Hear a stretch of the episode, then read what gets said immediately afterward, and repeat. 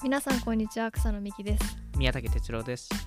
オフトピックはアメリカを中心に最新テックニュースやスタートアップビジネス情報をゆるく深掘りしながらご紹介する番組です。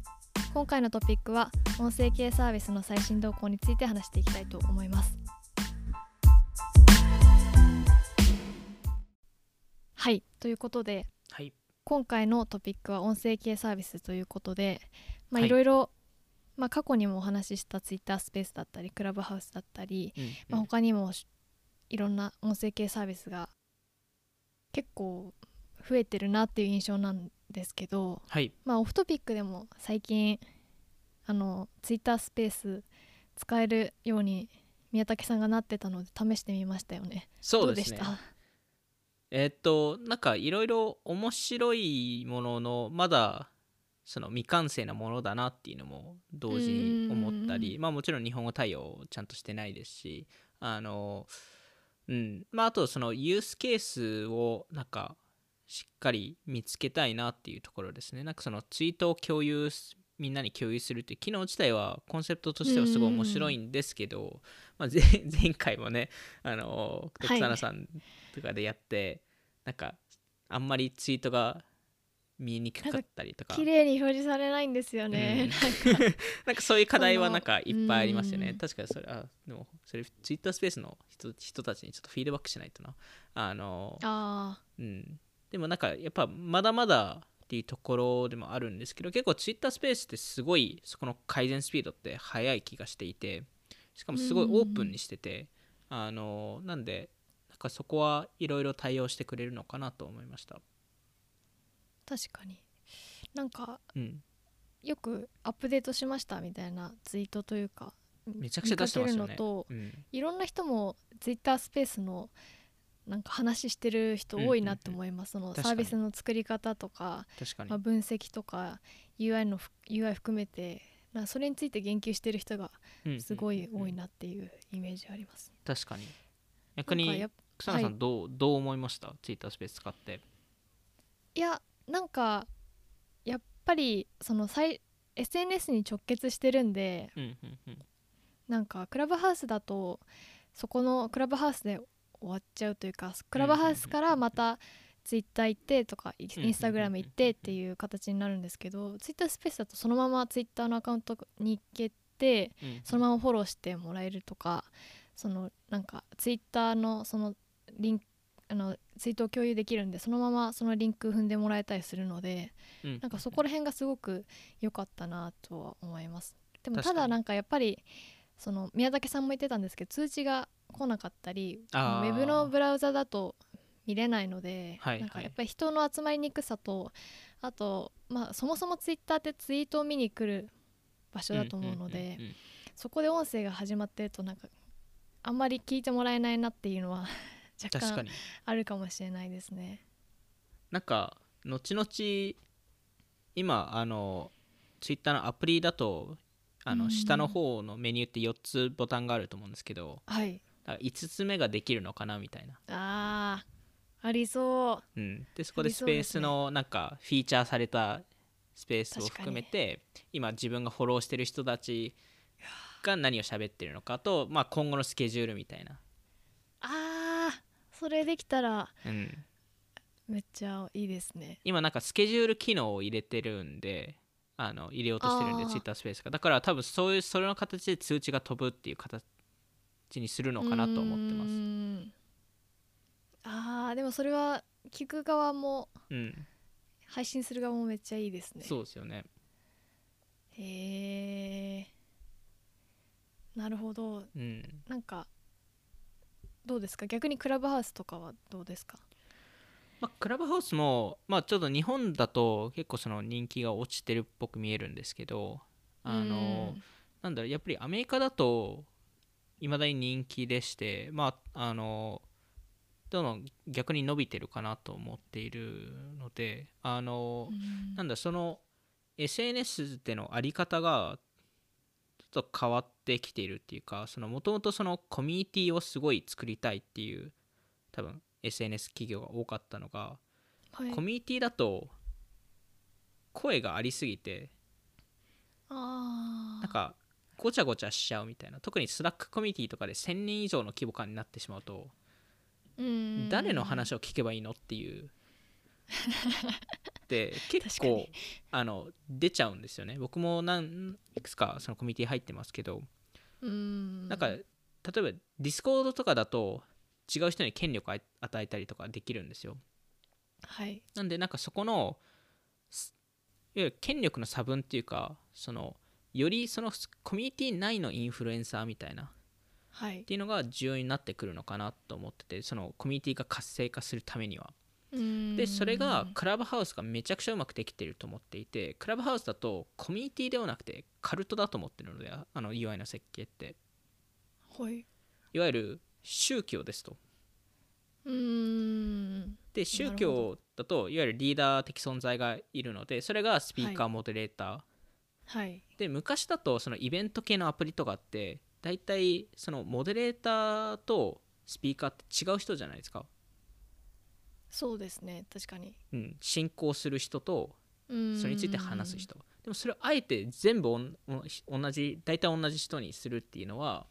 クラブハウスだとその人に圧倒的な権力があっていわゆる彼その人がその誰が喋る喋らないっていう権利をも持ちながら、うん。まあ、いわゆる自分のフォロワーに洗脳する言葉を伝えるみたいな。誰が話せるかも自分によって決められるというか、そうなんですよ。確かに。であのなんだろうそのクラブハウス自体って結構そのあの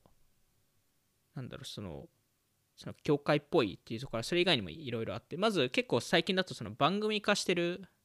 クラブハウス会も多いじゃないですか、まあ、グッドタイムズとかまさにいい例だと思うんですけど、はい。例えば週1で、まあ、オフトピックも週1でやってますけど週1でやるって週1でコミュニティが集まって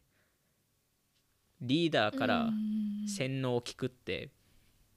教会ですよね。あー確かに言い言い方があんのちょっと変えると確かにそうかもしれないですね、で逆確かにクラブハウスの UI 設計上だと前列の人たちっていう概念が出てきてうーんあの毎週もう大ファンの人たちが必ず集まって一番教会とかだと一番その前に座ってる人っていうのがいるんですけどうん。それと似たようなコンセプトがクラブハウスでもありますと。で逆にそのあの宗教とかだとやっぱりそのスピーカーとして選ばれるってすやっぱりそのフォロワーからするとすごい重大なことなんですよね。うんその似たような感覚ってクラブハウスにもあると思っていて。なんでなんかそういうカルトっぽいあの UI 設計もありながらでもそれ以外にも超カジュアルに逆にいろんな人が集まれる会っていうのも作っているなんか幅が広いあのサービスだと思っていてそれこそそのポッドキャストではありえない世界を作れると思っていてあの直近だとあのスティーブ・ジョブズのえっとあのなんか面白い物語を語り合う会ってあったじゃないですか。はいはいはい。でそそのそこで集まる人たちでそれなんか8人集まってポッドキャストってなかなかしづらいじゃないですか。いやースケジュール大変ですよね、うん。なんか。その誰かが、うん。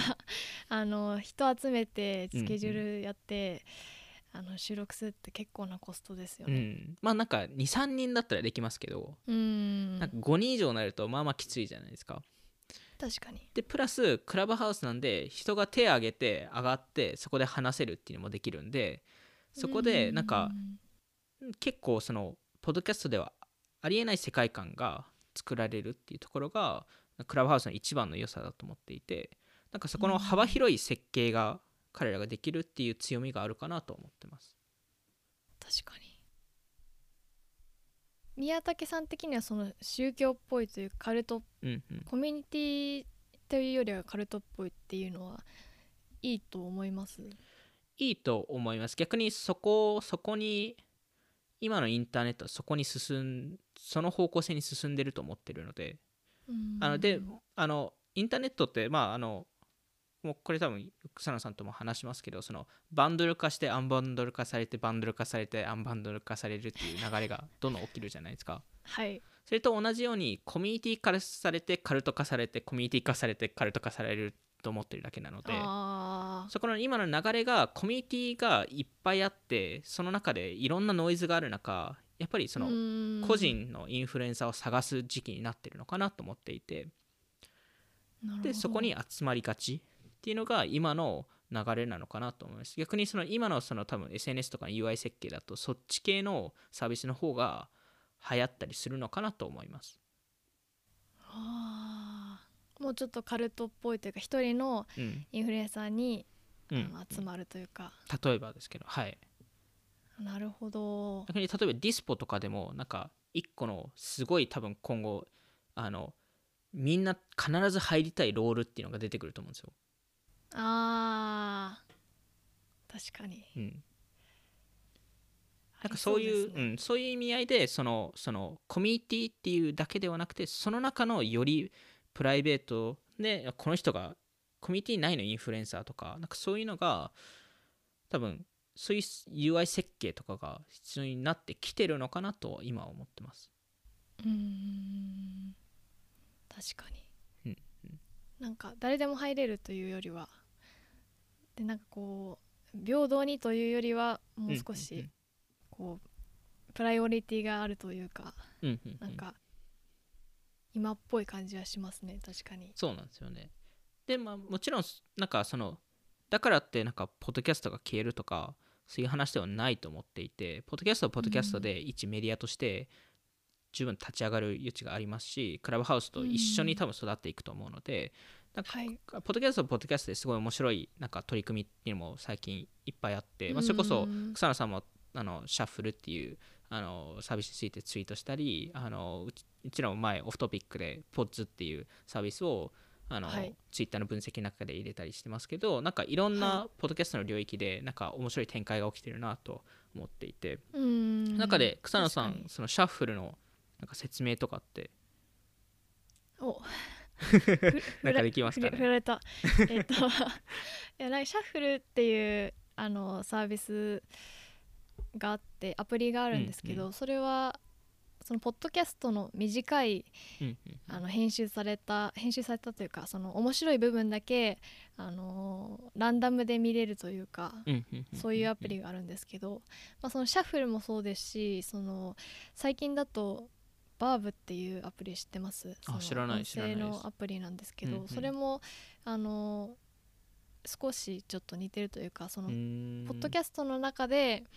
あの面白かったところをなんかコメントできるコメントさらに音声を載せて投稿ができるユーザーが？あのき聞ユーいてる視ザーがです。聴者が？ユーザーがです、へー。でなんかそれでなんか一瞬バズってたのが有名人の人がそれを投稿してて、すごいあそのなんかあのーなんていうんですかねその音声版カメオみたいなはい使われ方もするのかなというかその誰かがしゃポッドキャストで話したことを有名人の人が回答するみたいななんかちょっと、へー。あの難しいんですけどでもまあなんかそういう音声系の短いコンテンツのサービスが増えてるなっていう印象はありますね。ポッツもそうですけど、なんかやっぱりえポッドキャストの今の課題、まあ、特に日本とかもそうだと思うんですけどその、うんやっぱり音声そのアップルのポッドキャストと Spotify のポッドキャストでしかディスカバリーができないっていうのと、まあそうですよね。1話に対して、まあ、1時うん。間聞くのって結構なコストがかかるので、そこの中で面白いものをあのピックアップするっていうのと、まあ、その好きなポッドキャストでもその面白い部分だけそのかそのトピックだけ見れるっていうのは面白いなとは思います。ちなみにそのシャッフル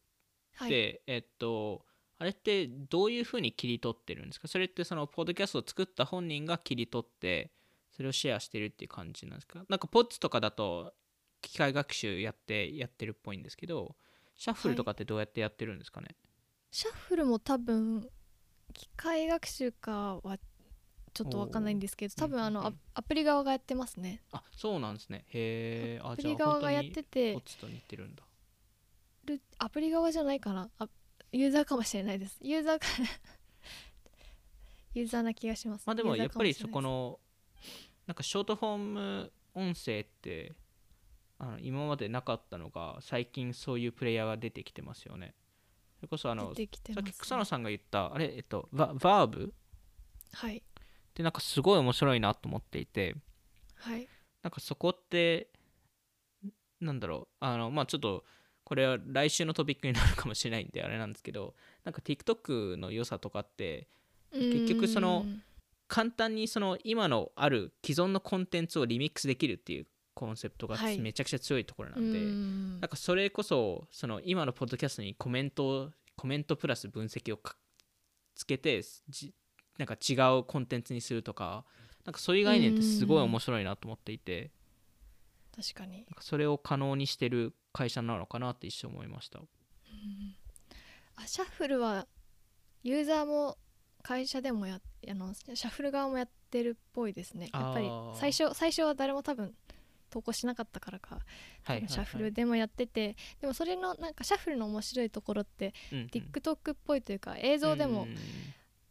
載せてるのが映像で縦スクロールであの、うんうんうんうんうんなんていうんですかねそのランダこうディスカバリーができるっていうのははいはい。面白いなと思います、ね、確かに。なんかポッズも僕実際使ってちょっと使ったんですけどはい。あれ機械学習でやってるとは本当思えない感覚でしたね。というとあの割とあのそのまあ英語でしかできないんですけど彼らって。あの、はい。そのまあいわゆる機械学習をとあの使ってその一番面白い部分を切り取ってるんですよ彼らって、ある程度ちゃんとそこを切り取ってるのかなと感じました。あー。で本当にじゃあ当たってるというか。うんうん。その切り取る場所ってき基本的に人間がやらないとわからないっていう発想だったんで、はい。そこを機械がちゃんと分かったんだっていうのはすごい面白いなと思っていて。まあであればなんかいろんな音音声さえ集まればなんかそういうことがどんどんいろんな場所でできるのかなと思ってて。うん。確かに。うん。まあ気になりますけどね。そういうシャッフルとかポッツとかなんかどれくらい実際コンバージョン率が変わるのかっていうか。いやそうですよね、うん。なんかやっぱりうーん。いいポッドキャスト分かったらうん。普通にそのままでうん。普通に Spotify とかでフォローして聞き続けるって感じになっちゃいそうですうんうんよねうんそうなんですよね。なんでうーん。なんか日本語版があれば使いたいですけどねオフトピックとかでも。日本語版なかなか 日本語の壁は大きいですよね。大きいですよね。デスクリプトといいなんかいろんなうん。こういう系のサービスはなかなか出てこないですよね。出てこないですね。ちょっとうん。やってる方いたらはい。教えてぜひ連絡ください。あのちょっと人間がカットするバージョンはさすがにちょっと厳しいですけど。機械学習でやるならあの試してみたいです。ね。試してみたいですね。なんかそうですね。他にありますか？なんか気になったあとはサービスとか。えっと音声系だとストーリーボードですかね。うーんストーリーボード。あの社内向けのポッドキャスト。あで確かハリー・ステビングさんとかも投資してて確か、ーへえ、うん、あの結構なんか今まで社内向けで音声を使うってあんま聞かなかったなと思っていて。それってでもあのアンカーをで配信したやつをか会社内だけに公開すああそっか。社内だけに公開するのが難しいってこと？多分そういうそういうことだと思いますね。あでまあそういう記録をちゃんとつけるみたいな感じでなんであのスタートアップとか何社か使っているところ見見かけてるんですけどあの本当にその経営者同士でのミーティングを一部そういうのを公開したりとか、まあ、今コロナだからこそそういうのも流行るっていうのもあると思うんですけどその全体の戦略の話をしていわゆる全社員が聞けるようにするとか。なんか、まあ、あとはその逆に記録ですよね。あの、確かに。まあ、5年前に何を言ってたんだっていうのを確認するためのものとかでもあったりあまあ、いわゆるその本当にメメモみたいな感じでそれが音声として残されてるみたいな、ー確かに。そのまま議事録も作れるうん、ましね、なんかそうなんですよね。デスクリプトと一緒に組むと特にそうですよね。確かなんかそれは、にううんん。個人的になんか面白い発想だなと思ったのでまあ、なんか今割と導入されてるっぽいですけどか日本だとこう社内法みたいなのを、まあ、オープンにしてポッドキャスト化するみたいなのってよく見かけたりするんですけあどそうなんですね。なんかそのあなまあブランディングにもなるし採用にもつながるかなっていうところとまあ社内にもっていうところだと思うんですけどなんかその社内の重要なミーティングとかそれを社内だけに公開してでそれ聞いてると聞いてないでななんかちょっと変わってくるみたいな、うん。ななんて言うんですかね。それあのミーティングの話聞いたみたいな。やばい聞いてないやばい。ってなんかちょっとなりそうな感じは確かに。しますね。なあのあれリリースするらしいよっていうなんかその自分の仕事にも影響するようなあまあある意味。なんか結構その特に会社が大きくなると経営者の思いってなかなか伝わんないんですよね。うん一般社員に。確かに。なのでそこにそこを直接伝えられるような形としてそういうのを取るのはすごい面白いなとは思いました、でそうするとあの結構その月1にしかそのた例えば100人以上とか300人とかになると社長の声って月1聞けるか聞けないかとかってなっちゃう可能性ってあるので。はい。そうなるとなんか意外となんか違う思い持ってたりなんかビジョンが変わったりとかするので、うん。例えば習字でそういうあの話を社長が自ら収録して今こういう思いでこういうことやってるんですよっていうのを伝えるだけでなんかいわゆるその社長の声を常に聞けるとか。確かに。なんかそれはスライドとかうん。いろいろ用意するよりうん気軽だし、うん。なんか声でのなん温かさみたいなのもあるから、うんうんうん。ちょうど良さそうですね。うん。うんなんかそういう使い方はあるのかなと思いました、うん。確かに。うん。でまあ音声だからこそちょっとふざけた話とかなんか関係ない話とかもできたりするじゃないですか、確かに確かに。うん、なんかそういうのもできるのかなと。なんかやっぱりそのよく習字でその会社のミーティングとかその社員向けのうんうん。話をする企業って多いと思うんですけど、うんうんなんかその誰かとの対話っていうのってやっぱりうんうん。あのカジュアルさが違いますよね、うんカジュアルさというか、なんていうかうんなんて言うんでしょうか。いやでもなんか一人で記録されてると なんかうん。一人でプレゼンしてるのとうん。ポッドキャストで誰かと喋ってるのじゃ結構、うんうんうん。あのー人となりというかうんうん。その親近感みたいなのは後者の方があるなっていう感じはしますね。うん。なんか2人で話すと違うトピックにすぐ飛んだりもするじゃないですか。うん。だからこそだと思っていてなんか1人で喋ると結構スクリプトを用意してなんかはい。もうこれ通りに喋んないとみたいな感覚になっちゃう気もしていて。うん。あんまり脱線ってしづらいなと思ってて脱線しない限りその基本的に多分割と真面目な話しかしないので。はいっていうところだとも思います確かにね。確かにいや面白いですね。うんなるほど。あとやっぱり最近一番話題になったのは Spotify のその最新のアップデートの,、うんあのストリームオンのオンラインイベントかなと思うんですけど、いろいろありましたよね。いいろいろ発表しましたよね、彼ら。アンアンカー側もいろいろいろんな発表したじゃないですか。してましたね。はい。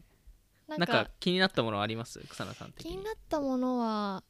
ストーリーズみたいな Spotify クリップスはいはいはいですか。ね、なんかそのインスタグラムのストーリーみたいな機能がうんうんうん Spotify でできるみたいな、なんか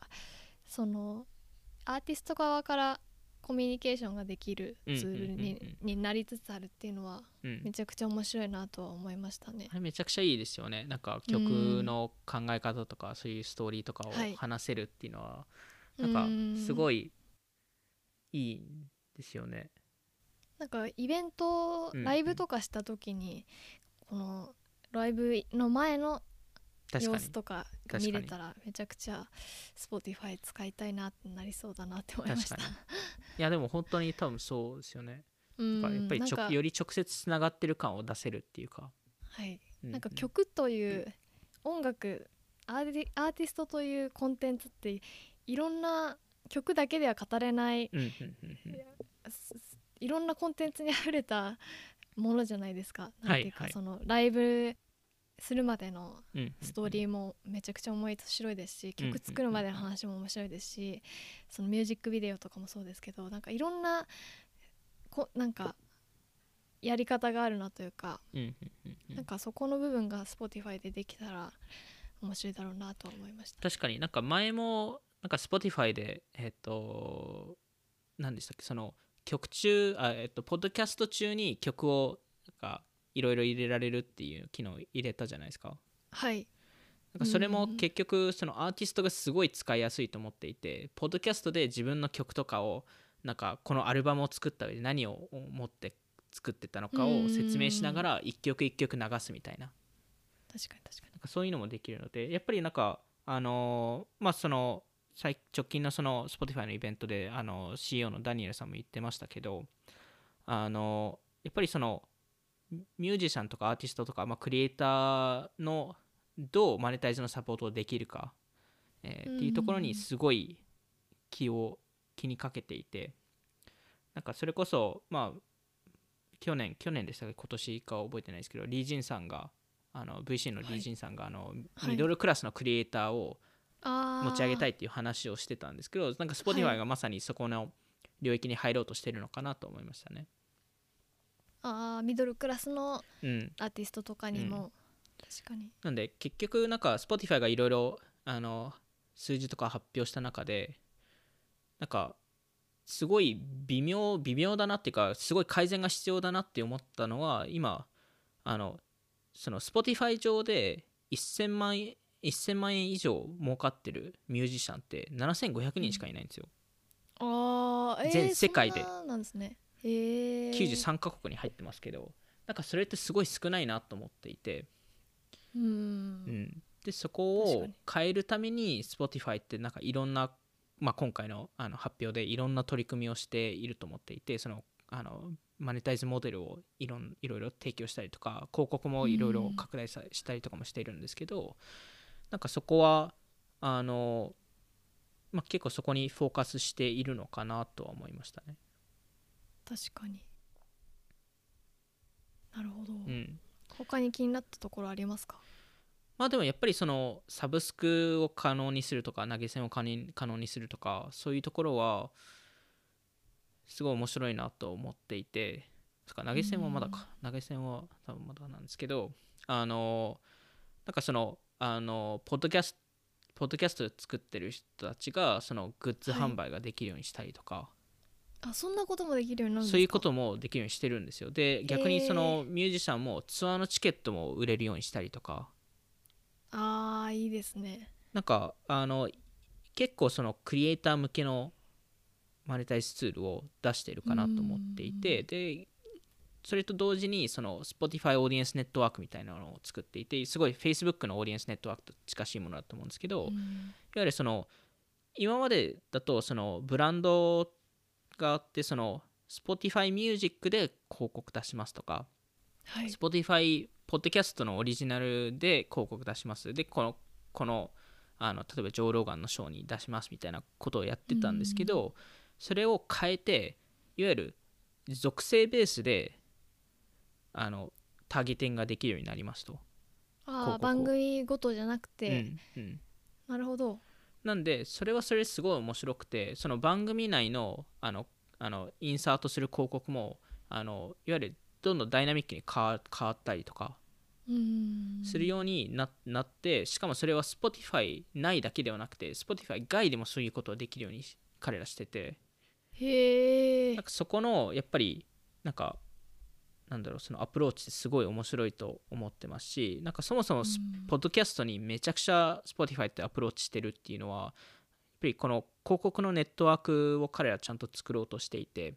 うん。なんかそこら辺があのなんだろうその Spotify のあのフライウィールっていうかそのグロースサイクルにすごいつながってると思っているんですけどその独占コンテンツを例えばジョー・ローガンさんみたいな独占コンテンツをた、まあ、大金を払ってあの獲得してでそれをきっかけにリスナーに Spotify をダウンロードさせてで他のコンテンツに誘導させて結局 Spotify を好きになってもらうっていう仕組みだと思ってるのでうん。なんかそこはポッドキャストの方が一部それってやりやすかったりもするんであの確かに。うん、なんかそういうのはあのなんか Spotify の昔からの戦略でもあった気がしていて面白いなと思い思いますね。昔からのっていうのはその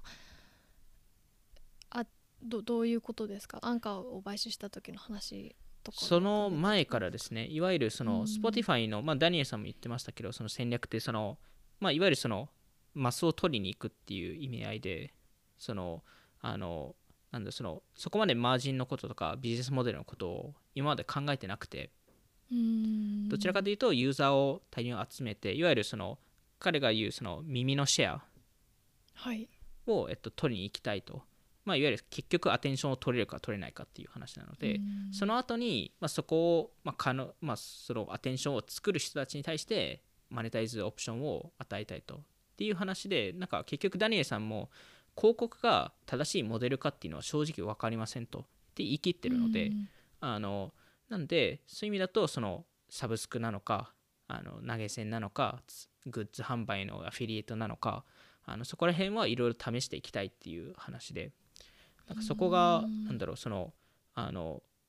ダニエルさん自身もその Spotify の未来と、まあ、いわゆるその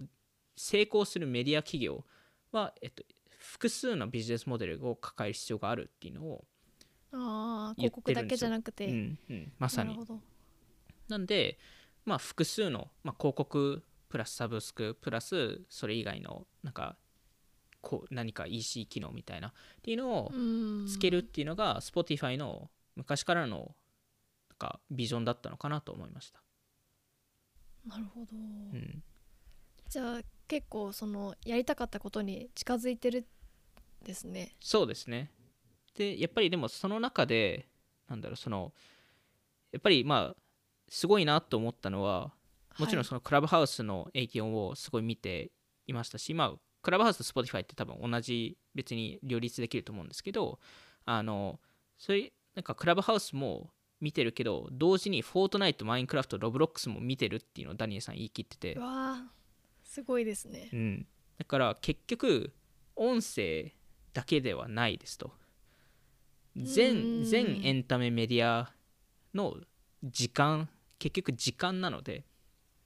そこが耳の時間からら取れ取られてると。うん。なのでそこをそこにすごい注目してるっていうのは言ってました。へえやっぱそこ見てるんですね。そこはすごいな、うん。特に今後今ロブロックスでも直近のあの投資家向けのアップデートで言ってましたけどあのあのボイスチャットを入れるらしいので、ロブロックスってなかったんですね。なかったんですよまあいわゆる皆さんディスコード使ったりとかしてたんですけどそこにボイスチャットを入れて逆にそこに音楽っていう領域も入れるじゃないですか。入れますね、なんでまあなんかそういう形でなんかいろいろあの Spotify もやってる中で、うん。でもやっぱりなんか直近でその、まあ、Spotify と若干関連性があるっていうかあの Spotify からちょっと切り離れた動きっていうのがアメリカでもいろいろあってそれが NFT かなと思っていて。はい前回話した。そうですね。NFT で、えっと、前回のポッドキャスト前回のポッドキャストで言いましたっけ？あのブラウさんの話って。話したかもしれないですけどそんなと言にったぐらいですよね多分。はい。えっと、まあ、いわゆるブラウさんっていうアーティストがい。まして、で彼がその自分のあの3年前のアルバムをあの NFT 化してでえっと、はまあ3年前のアルバムを NFT 化するだけだと面白くないのでちょちょっと特殊なアカバーアートとかなんかいろいろつけてそれを、えっと、販売しましたと。ではい。プラス販売しただけではなくて販売してそれが二次流通で流れた場合彼がちゃんとお金を儲けるような仕組みにしていて。でそれがちょうどまあこのあの収録してるあのその、えー前あのその昨日、えーはい。その、えーリリースされてうん。でえっとまあそのアルバムなんで何曲かあるんですけど、まあ、合計33ピース、まあ、33個の NFT があったんですけどそれが合計11ってえっと11.6ミリオン売れましたと。すごい。それはやっぱりファンの方とかが買ってらっしゃるんですか、えっと、ファンの方もいれば、えっと、クリプトにすごい詳しい、まあ、いわゆる投資家の人たちですよね。も、えっとまあ、そのコンビネーションっていう感じですね。へえ、うん、でなんかそもそもそのまあこれもなんかどっかのタイミングで別のトピックとして話すべきだと思うんですけどそのはい。音楽のフォーマットってどんどんインターネット、まあ、いわゆる技術の発展で変わってきてると思うんですけど、うん。あのまあ、いわゆるその秒数とかそういうのも全部変わってるんですけどあの、はい。全体的にビジネスモデルの話をすると2003年にまず大きく変わったと思っていて、はい、それが iTunes が入ったおかげ。で、えっと、うん。1曲1ドル100円。アルバムが1000円、もう、はい。とあの同じ同じだったじゃないですか。あのプライスの,、はい。あの変更ってできなかったじゃないですか。はい。そこってすごいビジネスモデル的に変わってで逆その後2008年に Spotify が入ってきてはい。いわゆる月額払えば曲な何曲でも聴けますみたいな。うん。それもめちゃくちゃ大きく業界を変えたんですけどその中で一般消費者としてはめちゃくちゃ良かったんですよねなるほど。ただアーティストの収益性にとってはまああ結構痛かった部分もあったかなとあ思いますと。確かに。確かに確かに。うん、結局 Spotify と例えばレーベルの手数料を取った後にミミュージシャンって何パーもらえるかっていうと大体10%とか15%とかなんですよ。うーん。でそれを例えばそのサブスタックと、まあ、サブスタックって極端例になっちゃいますけどサブスタックと比べか比べるとサブスタックって10%しか取らないので結局ライターってまあプラスあのストライプの費用とか含めても多分87%とか86%とかライターがもらえるんですよね。うん。でその差を考えるとその NFT っていう形で自分の音楽を自分で売るっていう概念は、えーまあ、割と自然な流れなのかなと思っていてうーん。なのでまああのそれでなんだろうそのめちゃくちゃ儲かるアーティストも今後増えてくると思いますし別になんか Spotify で流しても全多分 Spotify に引き続き流すんですけどはい。それと同時に曲の所有権とか曲のうん。特集、特殊版を欲しい人は NFT で販売しますっていうアーティストも増えるのかなと思いました今回の件でそれはでも面白いですね。それがなんかこうメジャーなアーティストとかがもっとやりだしたらうんうんうんなんかそれも結構使う人多くなりそうですね、うん。で逆に最かあ特になんかテイラー・スウィフトとか最初揉めてたじゃないですか、はいストリーミング、なんかそういう結局それは解決ししたんですよね結局。そうです。まあテイラーさんが自分でもう一回レコーディングし直してで自分の所有権にしたっていう感じですね。あれなんかそのストリーミングサービスとなんかあんまり収益にならないみたいな言ってますああそこって解決したんですかね？結局でもさ配信はされてるので多分うん解決はし、なんか Apple Music もあの、うんうんうん。Apple Music の広告テイラー・スウィフトやってましたよね。揉めた後、うんうんうん。だからもうな仲直りしまあなてたのかなとんか解思うんですけど、決したんじゃないですかね 確かにそのアーティストだけで収益化ができるというかうんうんうんうん。それは面白いですよね。逆にこれってなんか Spotify も別に乗っかれることかなと思っていて、Spotify で聞くのもいいですし Spotify 上でそういう NFT をのプラットフォームになるっていうのもありえると思っていて。で逆に今回のそのブラウさんは、はい。えっとそのえっと確かきょ、えっと、去年もかな、えっと、去年もそういう NFT のものとか試していていろいろ。なんで別にこれへー。1回目じゃないんですよ。なんでいろいろ試していてそそこのコミュニティもちゃんと作っていて彼がはい。でそういうツイッターとかクラブハウスとかでも結構そういうあの NFT の話を他のアーティストにしたりとかそういう活動ってめちゃくちゃ行っていてでえっとあの実際にそのオークション中に、まあ、そのいわゆるブラウさんがその NFT を売ってた時にクラブハウスルームを立ち上げて、はい。そこであのあの実際どういう音楽だったのかっていうディスカッションをしたりとかなんか NFT の話をしたりとかしていたのでそれってでも Spotify も今回そのストーリーズとかなんかそういう機能を出している中でできるわけじゃないですか。でできますね。なのですごいチャンスだと思っていてあのうん。なんで、まあ、特にその耳のシェアを多分一番取ってるのって今 Spotify なのでうんこういう、まあ、こういう NFT とか新しいものについてどう取り組むの組むのかっていうのはあの結構見てるポイントですね今は。確かに。なるほど。なんかそれで言うと、うんあの最後のトピックではい。思い出したというかこれはい。話しておけばなと思ってたのは、前回話前回前回ちょっとだけ話してたあの YouTuber のポッドキャストコンテンツはいはいはい。の充実してきたねっていう話だと思うんですけど、はいはいまあ、宮武さんがご存知のデイビッド・ドブリックさんとかも「ザ・ビューっていう、うんあのポッドキャストとポッドキャスト番組みたいなのを、うんまあ、動画版もは始めてて、まあそのこの前話してたジョーガンああローガン・ポールさんもはい。ポッドキャストを始められたりとかしてるじゃないですか。他にも結構有名な方あの有名な YouTuber の方の、あの方も始めてると思うんでジョー・ローガンさんもともと YouTuber だったり、そうですね。あのレレレレポンズさんってしあのこの前シェアしたあはいはいはい。もともとバイナーだった方が、今 YouTuber になってその方もあの Spotify オリジナルで番組を始めながらもともと動画でポッドキャストを始めててはいなんかそういう YouTuber の人が動画とい動画チャンネルとはまた別にポッドキャストを始めるっていうのが結構増えてるなと思うんですけどめちゃくちゃ増えてますよね。うん。それについてはどう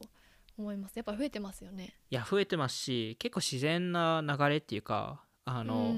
なんだろう特にその動画ポッドキャストを撮る人がめちゃくちゃ今後増えるのかなと思っていて、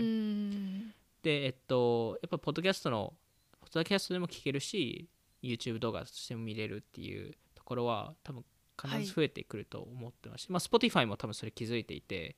あのまあ、個人的には Spotify が Views を独占配信を買うんじゃないかと思ってるんですけど。ありえますよね。なんか普100億通に急上昇。か普通に。急上昇1位とかになってて。うーん。なんかその私もデイビッド・ドブリックさん好きですけど、はい。なんかあ宮武さんは本当に好きじゃないですか。でそれ当然のことだと思う。ん。1位になってるとのは当然のことだと思うんですけど、うんうんうん。なんかやっぱりだってあれ40分とか50分あるやつがですよね。1位になってるって本当すごいなと思って、うん。うんうんいやな本当そうですよね、うん。うん、でもやっぱりなんかポッドキャストってその YouTube と比べるともうもう少しライトなコンテンツですし、YouTuber からするとねあのですしやっぱりそのいっぱいネタを作れるのでその中で。それを切り取れますし。うん。なんでなんか確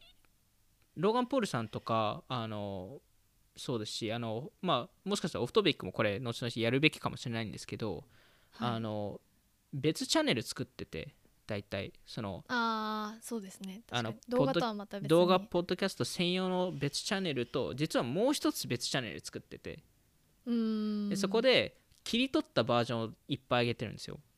ああなるほど。はい。で場合によって切り取ったバージョンののチャンネルの方がメインチャンネルを超える時が出てくるんですよ、へえあの再生回数とかでメインチャンネルっていうのはあの動画のもことですか？メインのメインの YouTube チャンネルです。あなるほどなるほど、うん、へえでそれぐらいなんかいわゆるポッドキャストってめちゃくちゃいろんなコンテンツが作れるのでうんあのまああのオフトピックとかまああの僕も草野さんと話し話しましたけどそのアンカーコンテンツというところで、長文コンテンツをいろいろ切り取ってミニコンテンツにできるっていう概念って多分ポそれがポッドキャスト領域にすごい入ってきてるのかなと思っていて、そこがなんだろうなんかローガン・ポールさんとか特に見るとめちゃくちゃそこうまいですしあのしかもシェアしやすいので短いコンテンツだと。確かに。しかも動画だとよりみ見見見る見やすいっていうか。確かに。YouTube ショーツとも相性が良さそう。そうなんですよね。なんでなんかそういうところでもうん。なんか多分 YouTuber がすごい注目しているのがそのポッドキャスト動画ポッドキャストなのかなとは思ってますね。うーん。うん。確かに、で一応なんかうんあれ？前前言ったかちょっと覚えてないですけど Spotify が Views を多分買う買うっていうかその独占配信をのライセンスを買うっていうのは、あの Spotify が最近その動ビデオポッドキャストのテストをしてるじゃないですか。はい。で一番最初にテストした人たちって誰かって見るとあのデイビッド・ドーブリックさんのブログススコッドっていうのがあるんですけど彼のいわゆるチームですよね、まあ、いわゆる友達とか、その友達2人なんですよ。ああじゃあやりますねこれ。いやでもなんかその一番そのやっぱりジョー・ローガンの聞いてるリスナーとうんデイビッド・ドブリックの聞いてるリスナーって結構やっぱ違うじゃないですか。うんやっぱりデイビッド・ドブリックさんの方がもっと若い層に聞いてるかなっていうのともっとよりなんていうんですかね。カルチャーエンタメっぽいというか。で絶大な支持も持ってる。でいろんなゲストが呼べる。いやもう神コンテンツですねこれは。いやそうなんですよね。あとは結局 この動画ポッドキャストって結構インタビュー系が多いじゃないですか。うん。複数の人が入ってくるっていう意味だと、やっぱりその映像を出した方がやりやすいですしやっぱり、うん。デイビッド・ドービックさんのザ・ザビューズを見ると明らかに、まあ、デイビッド・ドービックさんってもともとシシットコムをそのいわゆる現代版シットコムを作った人でもあると思ってるんですけど現代版のレイトナイトショーをこれで作れるとは思ってます。その皆さんもその動画見たらわかると思うんですけど、うん。セットがまるまるそのうん。あのトークショー型ですよね。いや本当そうなんですよね。ストの、うなんかいわゆるポッドキャストのスタジオってお互い向かい合って喋ってる、うんその一つの画面に2人が映ってるみたいなのが多いんですけどそれだとうん本当に、あのトークショー型でなんていうか一人がね。あのマグカップ持ってうん。なんかあのだ台台の台なんていうんですかねそのその机うん。なんか良さそうな机にうん。座ってみたいな。そうなんですよね。でゲストはなんかソファーに座ってみたいなリラックスしてみたいな、うん。うんでそこで会話する。で明らかうん。にデイビッドさんが進行してるっていうのが見えますし。確かに。しかも、まあ、デイビッドさん、まあ、やっぱ、まあ、あのお金を持ってるからかもしれないですけど複数のカメラを使っていろんなビューが見えたりもするんでなんかそこはそこを完全意識してるのかなと思いました、してますよね。う、ん、しかも週1で出すって言ってる言ってるのでちゃんと頻度高くやるのかなとは思いますね、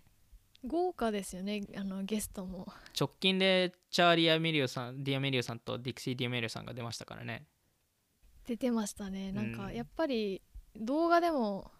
ちゃんと面白いですし、うなんかうポッドキャストも聞いたんですけど音も普通に良くて、うんなんか、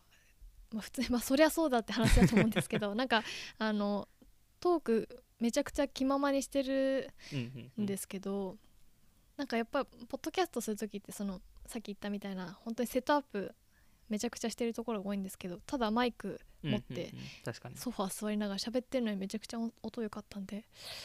さすがだなって思いました。いやー本当にまあこれで多分いろんなゲストがデイビッド・ドーベックさんのショーに出たいって言うんですよね。うーん。でそこの、まあ、いわゆるあの デイビッド・ドーベックさんとしては Vlog でもともとやってたのが、まあ、たまにそういうセレブとかと一緒にコラボしてましたけどうんそれが毎週の番組だと結構変わるのかなと思いましたね。毎週はすごいですね、ほん。と力入れてますね、うんうんうん。確かに。うん。そんな感じですかね？すね。他に？はい。そんな感じで。はい。えっと今回も聞いていただきありがとうございましたオフトピックでは YouTube やニュースレターでも配信してますので気になった方はオフトピック JP のフォローお願いします。今回の収録は YouTube でも公開しています。ではまた次回お会いしましょう。さようなら。さようなら。